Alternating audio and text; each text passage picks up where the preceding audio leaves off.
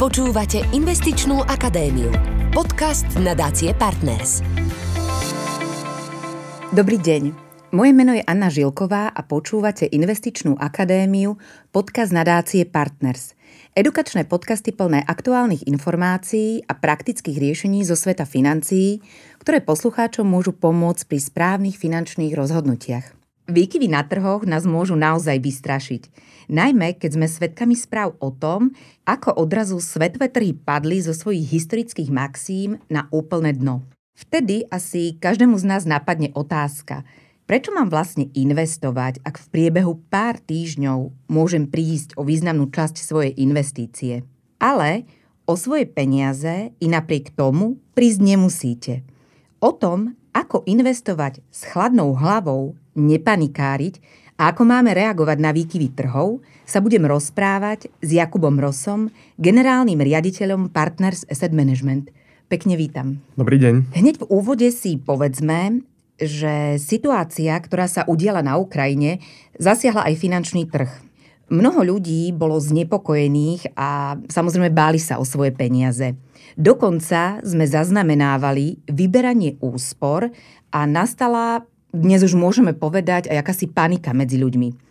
Môžeme si popísať, čo sa začalo diať s našimi úsporami aj investíciami? Predčasný predaj investícií v emóciách e, pri zmotnení geopolitických rizík a poklese hodnoty našej investície e, nemusí byť vždy nutný. V podobných momentoch sa ukazuje, akú dôležitú úlohu zohráva poradenstvo, ktoré umožňuje sa v ťažších časoch oprieť o skúseného partnera. Skúsený poradca je takým advokátom vo svete financií a v kľúčovom momente investorovi pripomenie, že výkyvy na trhoch sú bežné. Rozkolísanosť alebo odborne volatilita tu bola, je aj bude, pričom jej dôvody sa vždy rôznia. A v takomto období je potrebné vždy si zachovať chladnú hlavu, e, nepodliať zbytočne emóciám a využiť dočasný pokles akciového trhu alebo hodnoty investície vo svoj prospekt do investovaním, čím si do budúcna môžeme zvýšiť výnos našej investície. Výsledkom kvalitného poradenstva môže byť situácia, kedy objem investícií môže v podobných prípadoch poklesu trhov dokonca narásť. Podľa výskumov dokáže skúsený investičný poradca prostredníctvom tzv. behaviorálneho coachingu priniesť klientovi až o 1,5% vyšší výnos ročne. No a správnym nastavením alokácie investičného portfólia je celková výška pridanej hodnoty poradcu až 3% ročne nad samotnou výkonnosťou investičného portfólia, čo v dlhodobom horizonte predstavuje veľmi slušné čísla. Tak to sú naozaj pozitívne čísla. Ale povedzme si, že je ťažké robiť predpovede, najmä pokiaľ ide o budúcnosť. My dve asi vešteckú guľu nemáme, ale predsa sa spýtam, čo môžeme očakávať, alebo presnejšie, čo sa bude diať s akciovými trhmi v súvislosti s vojnovým konfliktom na Ukrajine. A ak by sme sa tou čarovnou guľou dostali späť do histórie, možno aký vplyv majú krízy na trhy? Pri tejto otázke si dovolím pomoci štatistikami, pretože história nám ukazuje nejaký smer, ktorý môže nastať aj v budúcnosti s určitou mierou pravdepodobnosti. A historicky sa ukázalo, že vojenské konflikty majú na akciové trhy iba krátkodobý efekt. Akciový trh býva zväčša okrok vpred pred reálnou ekonomikou a dianím spoločnosti. Na konci vojenského konfliktu sa väčšinou akcie nachádzajú nad predchádzajúcim maximum. No a poďme teda k číslam. Eh, štatistiky od roku 1941 hovoria, že v prípade vyše 20 vojenských konfliktov, akým boli napríklad útok na dvojčky v Spojených štátoch amerických alebo útok na Pearl Harbor po prípade vojna v Sýrii, tak v takýchto momentoch predstavoval priemerný pokles akciového trhu približne 4,6% a trval 20 dní, no a na predchádzajúce maximum sa akciové trhy vrátili v priemere za 40 dní, čo potvrdzuje naozaj krátkodobý vojenský efekt na vývoj akciových trhov. Sú prirodzené takéto výkyvy trhov? Existujú nejaké súčasné štatistiky, ktoré by nám mohli názorne demonstrovať obdobia poklesov a naopak obdobia rastu trhov, napríklad na konkrétnom type akcií? Tu je potrebné zdôrazniť, že akciové trhy dlhodobo rastú, pričom obdobia rastu trvajú oveľa dlhšie než obdobia poklesov. Opäť si pomôžem štatistikami. V prípade amerických akcií, podľa štatistík od roku 1929, trvá tzv. píči trh, to znamená obdobie rastu trhov, v priemere 3 roky, za ktoré akcie zhodnotili o vyše 100%, takže naozaj veľmi slušné zhodnotenia. Na druhej strane medvedí trh, teda obdobie poklesu, trvalo v priemere 9 mesiacov, za ktoré akcie oslabili približne o tretinu. Len pre informáciu, najdlhšie obdobie rastu trvalo 12 rokov, skončilo na konci 90. rokov minulého storočia, no a za toto obdobie posilnili napríklad americké akcie o takmer 600%, čo predstavuje ročný výnos na úrovni 17%. No a dlhodobé štatistiky taktiež hovoria, že od roku 1929 akciové trhy rastú medziročne vyše 70% času, čo znamená, že 3 zo 4 rokov, čo takisto potvrdzuje, že naozaj finančné trhy, konkrétne akciové trhy z dlhodobého hľadiska rastú a na krátkodobé prepady sa treba pozerať určite takouto optikou. Investičná akadémia. Podcast nadácie Partners. Môžeme si aj povedať správanie sa akciového trhu, ako sa v priemere prepadne v priebehu roka, dvoch a troch rokov v percentuálnom vyjadrení, len pre vysvetlenie, že sú to prirodzené procesy správania sa trhu. Dovolte mi opäť si pomôcť štatistikami. Od roku 1946 americké akcie zaznamenali celkovo 26 korekcií, no a korekcia je definovaná ako pokles o 10% z predchádzajúceho maxima. Priemerný pokles pri týchto korekciách trval 4 mesiace, pričom na predchádzajúce maximum sa trhy vrátili za ďalšie 4 mesiace.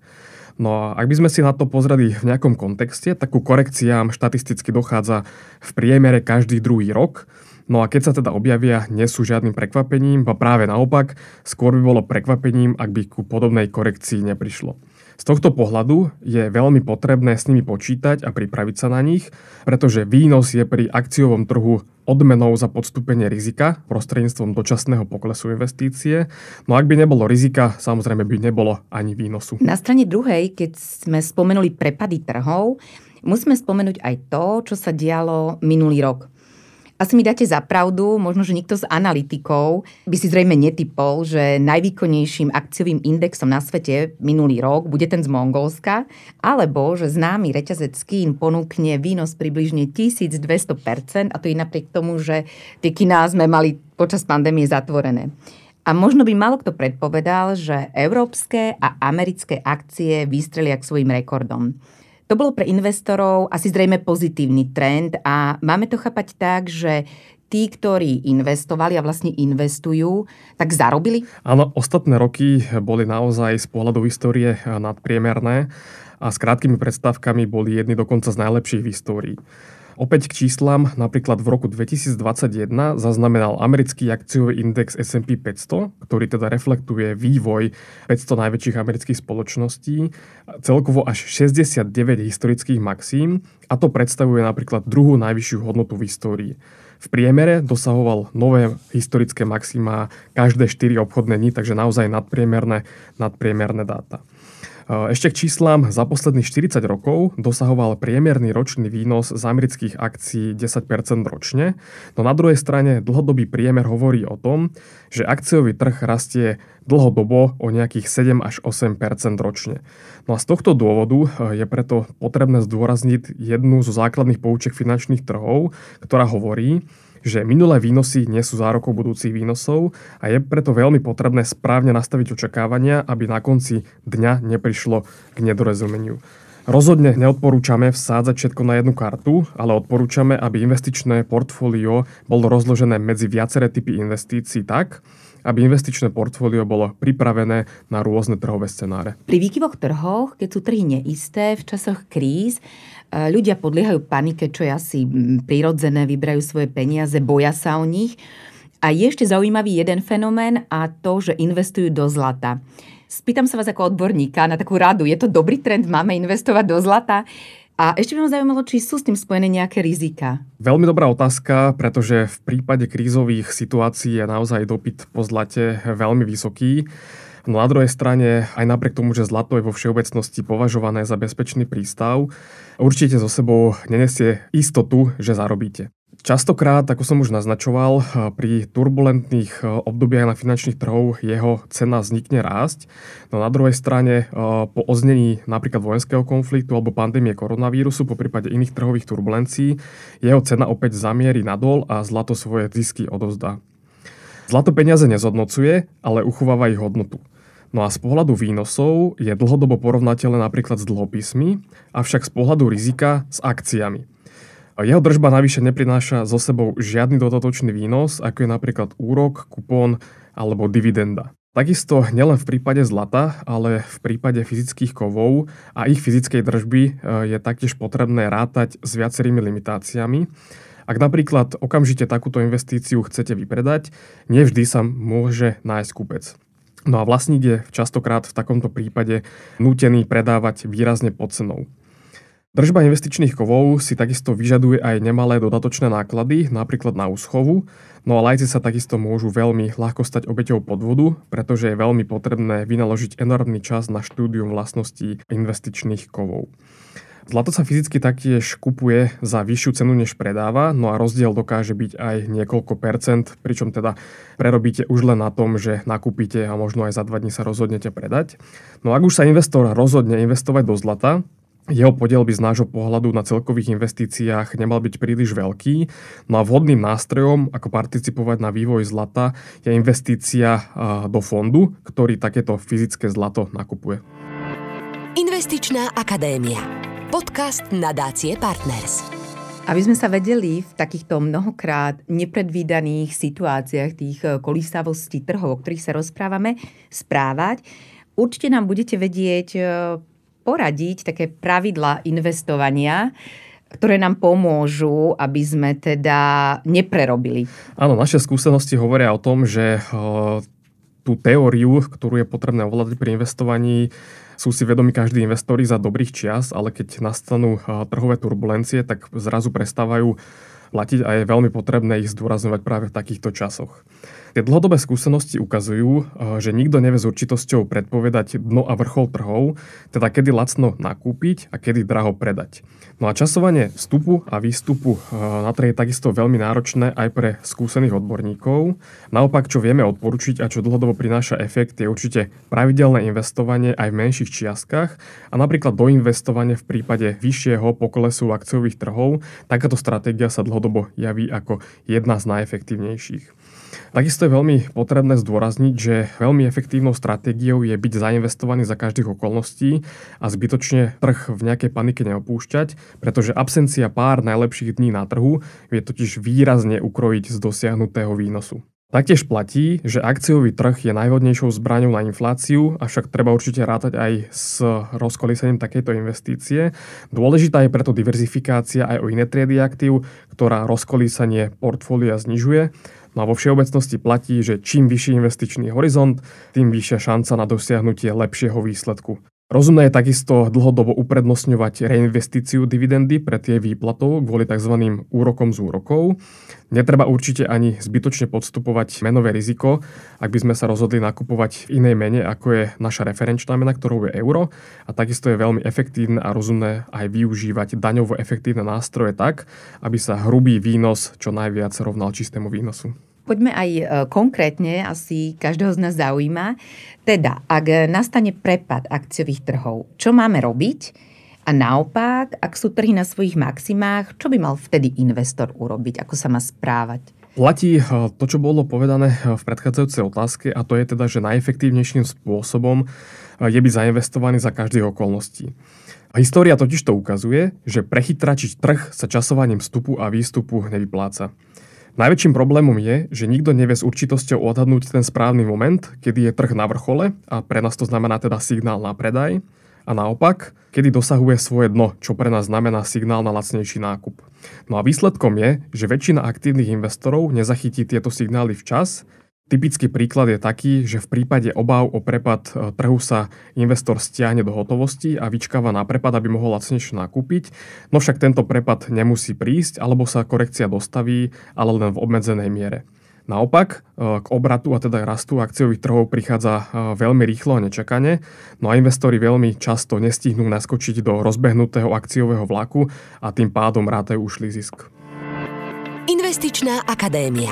Podcast nadácie Partners. Mnoho ľudí aj zaujíma, či správcovia fondov vedia zabrániť eh, takýmto situáciám, ktoré sa dejú na trhu, teda tým výkyvom, napríklad eh, zmenou spôsobu investovania, nejakou zmenou alebo nastavením investičných stratégií a zabezpečiť eh, teda naše financie práve na takéto situácie na trhoch. Áno, presne toto je úlohou aktívnych správcov fondov, ktorí teda pružne reagujú na rôzne makroekonomické ako aj iné faktory a tým prispôsobujú rozloženie portfólia fondu s cieľom maximalizovať výnos pri postupovaní daného rizika alebo naopak. No a takáto stratégia je veľmi efektívna najmä v prípade trhových turbulencií, akých sme boli svedkami v ostatných týždňoch, respektíve mesiacoch.